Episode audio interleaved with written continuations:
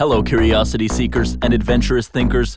Welcome to Applied Curiosity Lab Radio, the podcast for the relentlessly curious. This season, our host and Applied Curiosity Lab's chief curiosity seeker, Becky Saltzman, will be sharing the studio with ACL's chief experience producer and favorite sister, Jennifer Felberg. The lens is, and always will be, curiosity. Each week, fun, informal conversations center around one delectable curiosity bite, designed to give your brain the time and ideas to think about thinking, to flex your curiosity muscle, and maybe even revolutionize the way you think.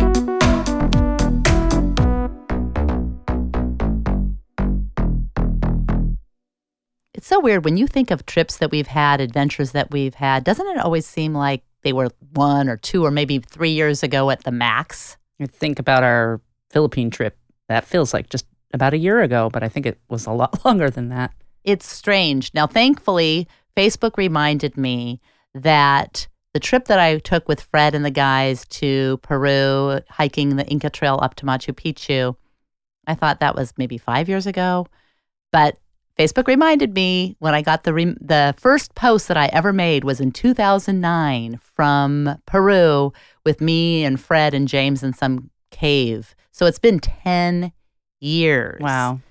And I was thinking about the trip on the way there. I met this woman in the Cincinnati airport. She was from Lima. We sat there and we talked, and I was asking her about what I should do in Lima because after a week or five days in on the Inca Trail, I was going to be in uh, Lima for 23 hours, whatever. She made me some made some suggestions, asked when I would be there when my flight got in, made some suggestions as to what I should do. And I didn't think much of it. You know, after hiking the trail and being there, I land in Lima, I get off the airplane, I kind of go through, get my baggage, and all of a sudden I hear Betsy, Betsy. And I kept walking because my name ain't Betsy. Betsy, Betsy. Finally, I turn around and there is the woman that I barely recognized her that I had met when we were waiting in Cincinnati in the airport. She was going to Lima to see her dying mother, having been from Lima. And she was there with some guy, and she said, Come with me, come with us. She wanted me to put my luggage in this old jalopy with this guy that I later found out was her brother. And she was going to take me to go throughout Lima for the day. Now, Wow. I, yeah, I knew this woman. I mean, it was a nice, maybe we sat for max an hour in the airport on the way there. And I'm looking at her and I'm looking at her brother and I'm thinking, okay, is this a warning sign or is this an opportunity? And I made the decision to throw my luggage in the trunk and away we went. Now, we ended up spending an incredible day. I went to her home. We, she took me through all the ins and outs of Lima. Her sister drove us around. Her sister turns out was a principal at some school there. And the sister's daughter, this is so random, was a professor of entomology at Oregon State University, Hermiston campus. Turns out that her daughter was pregnant. This woman spent uh, spoke no English. This is the person that I met. Sister spoke no English. So after taking me around all of Lima and spent a wonderful day, she dropped me back at the airport. It was fantastic. Six months later, I was able to pick the sister up in the Portland airport and help facilitate her getting to Hermiston, Oregon. Wow, what an amazing opportunity that was. It was so weird. I mean, I haven't talked to them since, but this gets me to the curiosity bite. Can you tell the difference between a great opportunity and a warning sign? I'm not sure I can give you that answer right away. I have had so many experiences that were amazing opportunities that if I really looked into it and thought about it, I might not have taken those opportunities. Going on tour with my band, or, you know, that was over one day. I had to make a quick decision, and I went and I had the most amazing experience of my life. Why did you have to answer in one day? Why did why did you only have one day? They invited me and said, You need to show up in Salt Lake City tomorrow and go on tour with us. And that was three years later. I had the most amazing time almost like running away with the circus. If I had thought of it as a warning sign. What do you mean 3 years later? I toured with them for three years. Oh. Off and on. Yeah. And made two albums with, three albums with them. And that was one of the most amazing experiences of my life. If you had looked for warning signs, what would it have been or what would they have been? I don't know them very well. They were all men. I didn't know the itinerary, showing up somewhere where I did not know anyone, didn't know if someone would actually meet me there, what what to expect. All of those things could have been warning signs, but for me, I thought, heck, I'm throwing caution to the wind and I'm going just like you did in Peru. But I think also maybe you were in your 20s and so the downsides might not have been as severe. I don't know. I think about I've been watching that Michael Jackson documentary, H- HBO documentary and I was thinking about the families that had the opportunity to allow their sons to share a bed with Michael Jackson.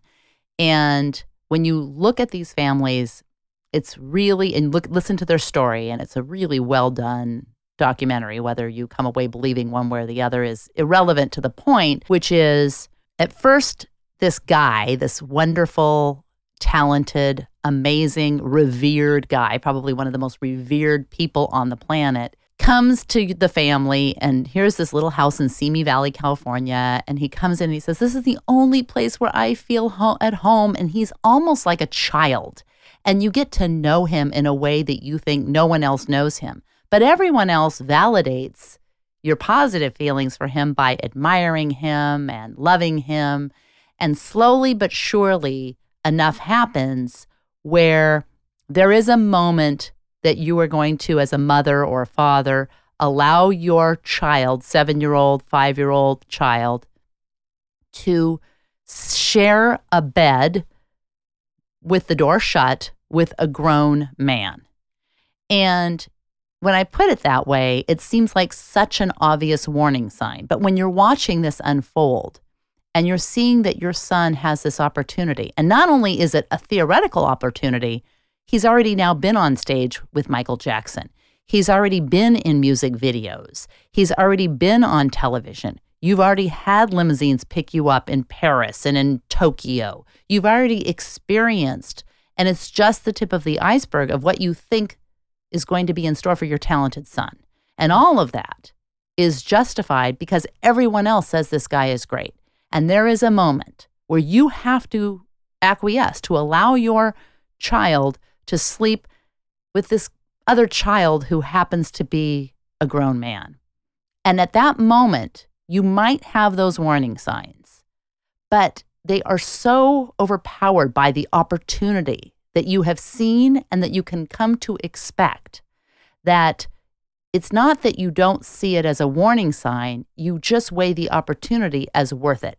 But you don't even know that you're weighing that is worth it. And I'm not so sure that that wasn't any different, although the stakes were higher for a young child. So, but the process, the human process of thinking about that, I'm not sure that that's any different than it was for me throwing my luggage in the old jalopy and off I go through Lima, or you in one day having to quit your job, fly to Salt Lake City, and show up. It's just that it ended well for us. Mm-hmm. And how should we unpack this? How should we think about warning signs versus opportunities? And should we live our life not taking chances for fear that they are warning signs?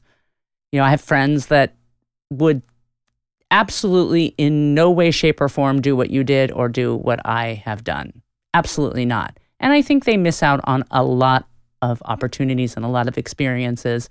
And maybe they don't care, but I would. Maybe they don't care is the key. I mean, yeah. maybe they're seeing things and the comfort that they get. Do you think that they encounter fewer dangers that actually play out? I'm not talking about hypothetical or potential dangers, but do you think that the people who don't do those kinds of things, your friend that you mentioned, do you think that they experience fewer dangers, not just threats, but actually manifest as dangers? Well, actually, there's certain dangers that I think that they have to live with by not going on an adventure or, or, an expedition that they feel is safe. What's a danger that they experience? I think maybe some health, some, uh, I mean, dangers, uh, maybe not dangers, but mi- missing out on certain things. No, that, that's not what I'm talking mm, about. Dangers. Do you, have you experienced greater dangers that have actually manifest as a result of taking advantage of more opportunities, or have you just been luckier thus far? I think I've probably been lucky. Or do I have some, you're going to love this, instinctual feeling that allows me to know if it's a warning sign or an opportunity? I don't know. Maybe. Maybe I'm better than everybody else. You might be better. I've had an opportunity to ask people about these curiosity bites over the years, and this is one of them. And this one is interesting because when I've asked men, and of course, this is not exclusively, this is definitely in my unscientific, non even sort of fact I was gonna say- research. When I've asked men this question, whether they can tell the difference between a great opportunity and a warning sign, the men talk about investments, sometimes business opportunities, but more about investments, not even business opportunities. And for the most part, the women always talk about relationships. I think about a time when I was at a bar here in Portland. I was single and we met these guys and they invited us to go have this adventure. And they said, first come with us to this other bar, get in our cars, whatever. But there were enough warning signs with these guys that may, and I could articulate what they were, which was a kind of a high pressured sales, a decision to make right away, a little bit of ribbing us for not doing it, where mm-hmm. we might feel guilty or we might feel stupid. And those were kind of warning signs where if you don't do this, you're being mean to me, or if you don't do, I'm insulted, or if you don't do this, you're stupid. And you have to decide quickly. So those were enough warning signs. And it turns out that the guy was later, not much later, like a month later, in the paper for having made the same, presenting the same opportunity to two other women and ended up this one woman ended up dead the guy ended up in jail and so i always thought i was so proud to have skirted that dangerous situation. So I focus on relationships as a woman, and that's where I really think about the warning signs and dangers. But the guys always tend to talk about, when I asked Stephen, he talked about as a venture capitalist how they balance the warning signs from the opportunities and how they broke that down. And yet, you think about Bernie Madoff. Speaking of Bernie Madoff, guess how long it's been since Bernie Madoff was busted?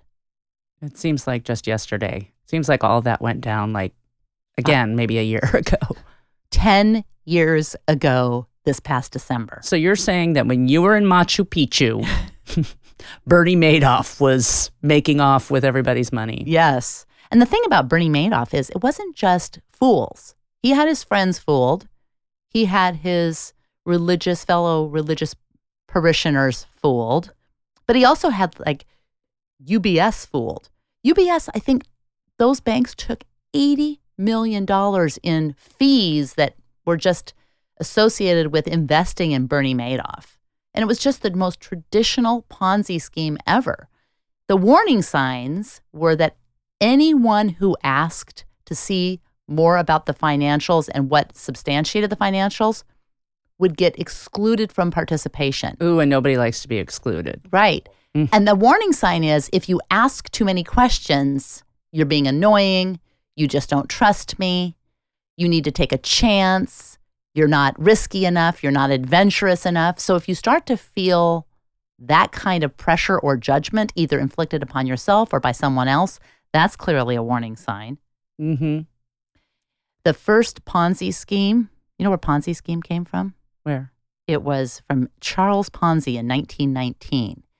And the thing about it is, as you do a little investigation, Ponzi scheme, the first people in, they're the people that usually get their money out. The later people are used to finance the earlier people, so on and so forth. But when you do the research on the Ponzi scheme, the first person to have really been identified as someone who did one of these pyramid schemes was this woman. And she didn't even get credit for this. Of was- course not. her name was Sarah Howe, and it was in 1918, in the 1980s through the Ladies Deposit, where she offered solely female clientele an 8% monthly interest rate, and then she stole the money that the women had invested. Wait a minute. hmm You said that Ponzi started in 18 something something and she started in 1980. So how is she the first? 1880. Oh, you said 1980. Oh, she started in 1880, and she didn't even get credit. They should have called it the Sarah Howe scheme. typical. Mm-hmm. It's funny. I was researching, of course, trying to find a list, Your list. And there were only two kinds financial and relationship. Why do you think women focus on relationship versus in terms of warning signs versus opportunities. And men, again, not exclusively, but for the most part, our sort of fact study, why do men then focus primarily on investments? I'm not quite sure, but of course, my initial reaction is okay, your initial reaction is why do women have to focus on relationships and men get to focus on investments, right? Is that how, what you're saying? maybe. I think I'm going to get reamed right now.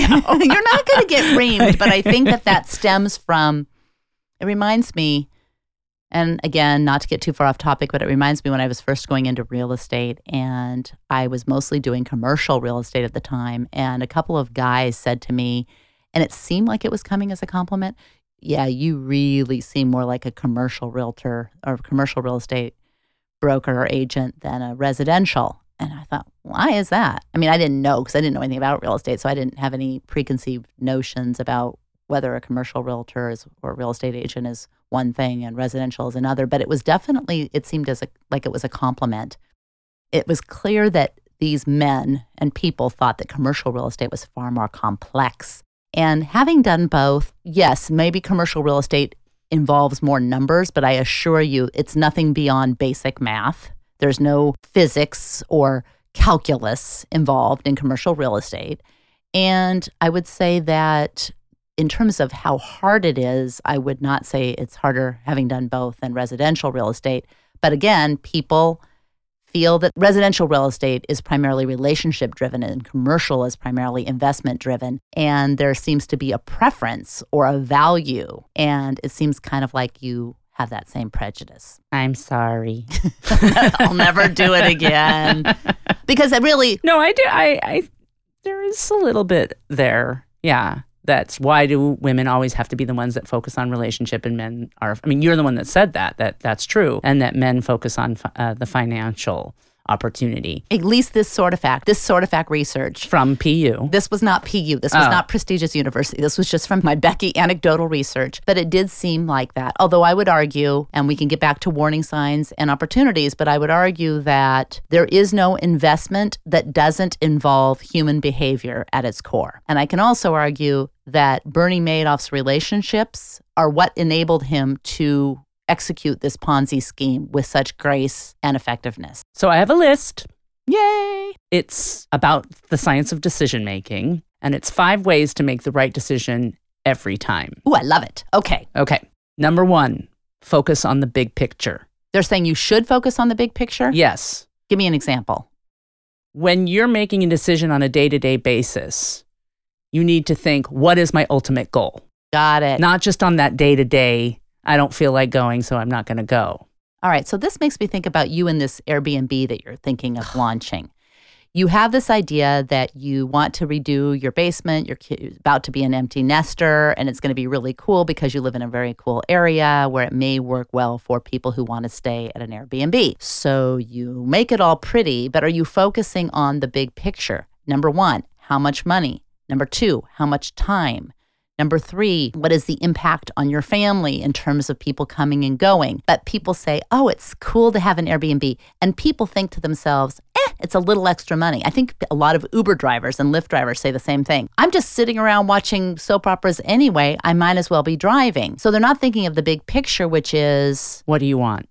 What do I want? Do I want to have money? Am I retired and I just want to have social interaction? And if so, is this the best way to have social interaction? Should I maybe join a meetup group? Or is the fact that everyone's doing these Airbnbs or Ubers or Lyfts means that that's what I should do too. I think also that has to do with the availability heuristic. When people hear about other people doing something, then they think, wow, that's something that I should be doing. It just comes easily to mind versus focusing on the bigger picture. What am I trying to achieve? So and I, yeah, and you've been walking me through all of these things, all of these big picture decisions so that I can make these smaller decisions to lead to that ultimate big picture. I think that's good advice, the big picture decision. I don't know how that would apply to when you went off with KMFDM, but my guess is that at the time, your goal of working at the recording studio wasn't to be the receptionist at the recording studio. Your goal was to have a moment in time where your talent intersected with an opportunity and you were ready to pounce. So I would argue that the challenge and the opportunity had been well thought out long before KMFDM came there and offered you that opportunity. What's the second one? We need to recognize and overcome the sunk cost bias. All right. I knew you would love that. I think the sunk cost is one of the things that people overlook so often. Actually, this is a particularly interesting because we talk about this in our workshops. But the example that I think is the best example of when I fail to notice the sunk cost bias is when I go to a really crappy movie and I spend 20 bucks uh, myself. Steven spends 20 bucks. Maybe we get some hot tamales if I'm bad and we sit and eat the hot tamales and I'm sitting in this movie and we're looking at each other and it totally sucks. But we paid the 20. dollars Mm-hmm. and to get up and leave, we don't want to waste the $20. But what we don't understand and think about is we're not getting that $20 or $40 combined back, whether we stay in the movie or not. And the only thing that we can measure it against is the opportunity cost. So now I'll turn to him and say, Is this a sunk cost? And he'll say, Yes. And we'll take our hot tamales and we'll go for a delicious cocktail and we will be no poorer, but we will use that time. Maybe we'll be a little poorer if we had more than one drink. I was going to say, Yeah, knowing you. or we'll go home. You know, we'll go home and we'll watch a movie at home, or we'll go to the gym, or we'll do something. That $40 is a sunk cost. You're, you're never going to get that back. And I think a lot of people in real estate, I used to see it all the time. People would say, but I spent X amount of my home and I put all this money into it and I'm moving and I need to sell it and I don't want to sell it if I can't make this amount of money. And not because it's worth it, not because the market is suggesting it, but because I put that money in. Well, you're never going to get that money out. And what is the opportunity of selling that house now and maybe negotiating on the other end, getting a better deal because you've sold your house, your liquid, whatever? That sunk cost is something that people really need to spend more time on or the sunk cost opportunity cost of you taking one job versus the other because it's easy and someone offered it to you. Or staying in that job because you've already been at it for four years. Yeah, that's uh, great. I love that one. That's great. What's the next one?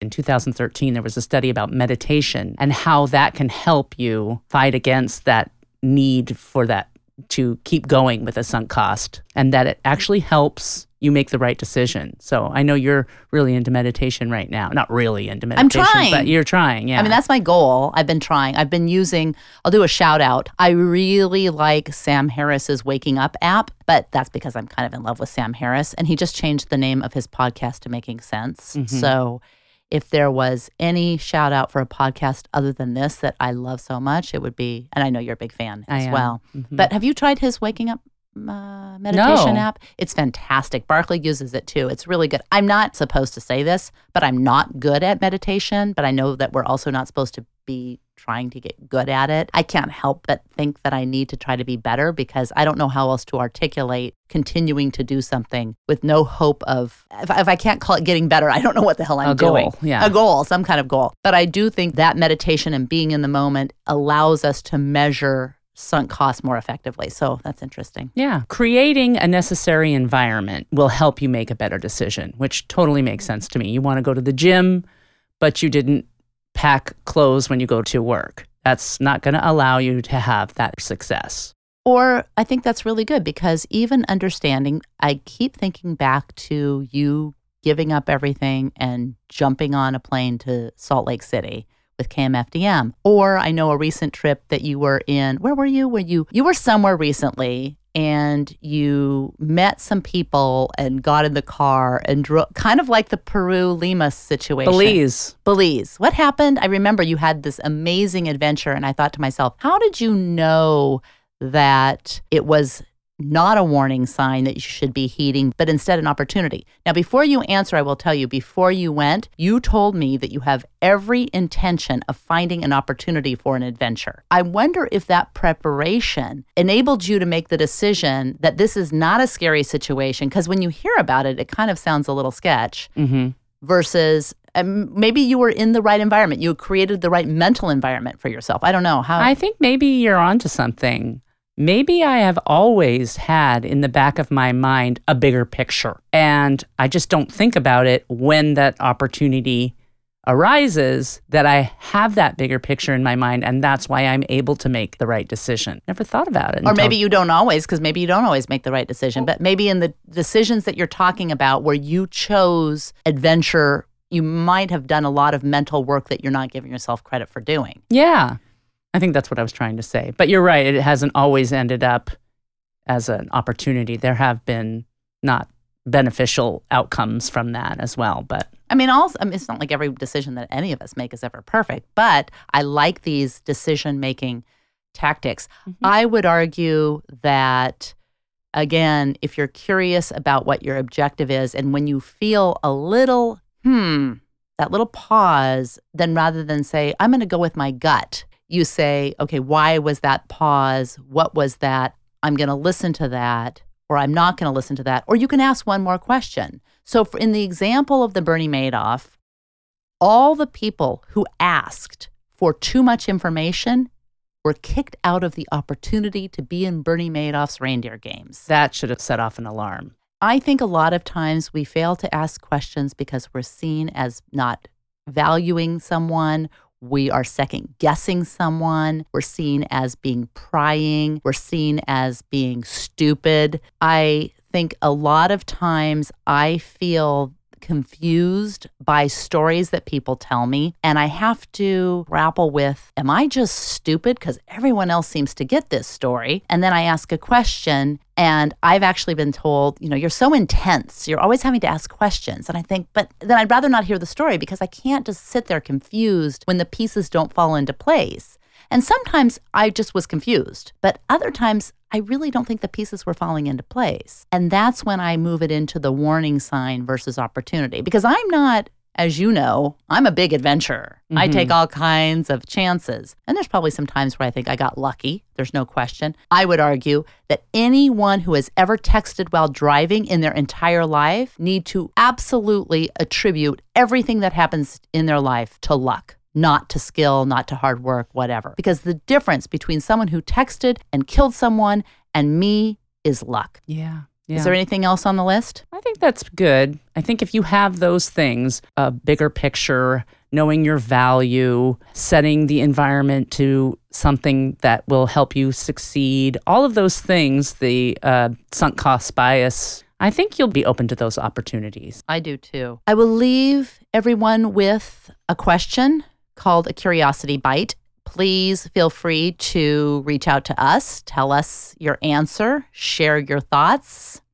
You can go to appliedcuriositylab.com. All of these episodes are in the show notes to which you can respond. We love it. We will respond to any comment.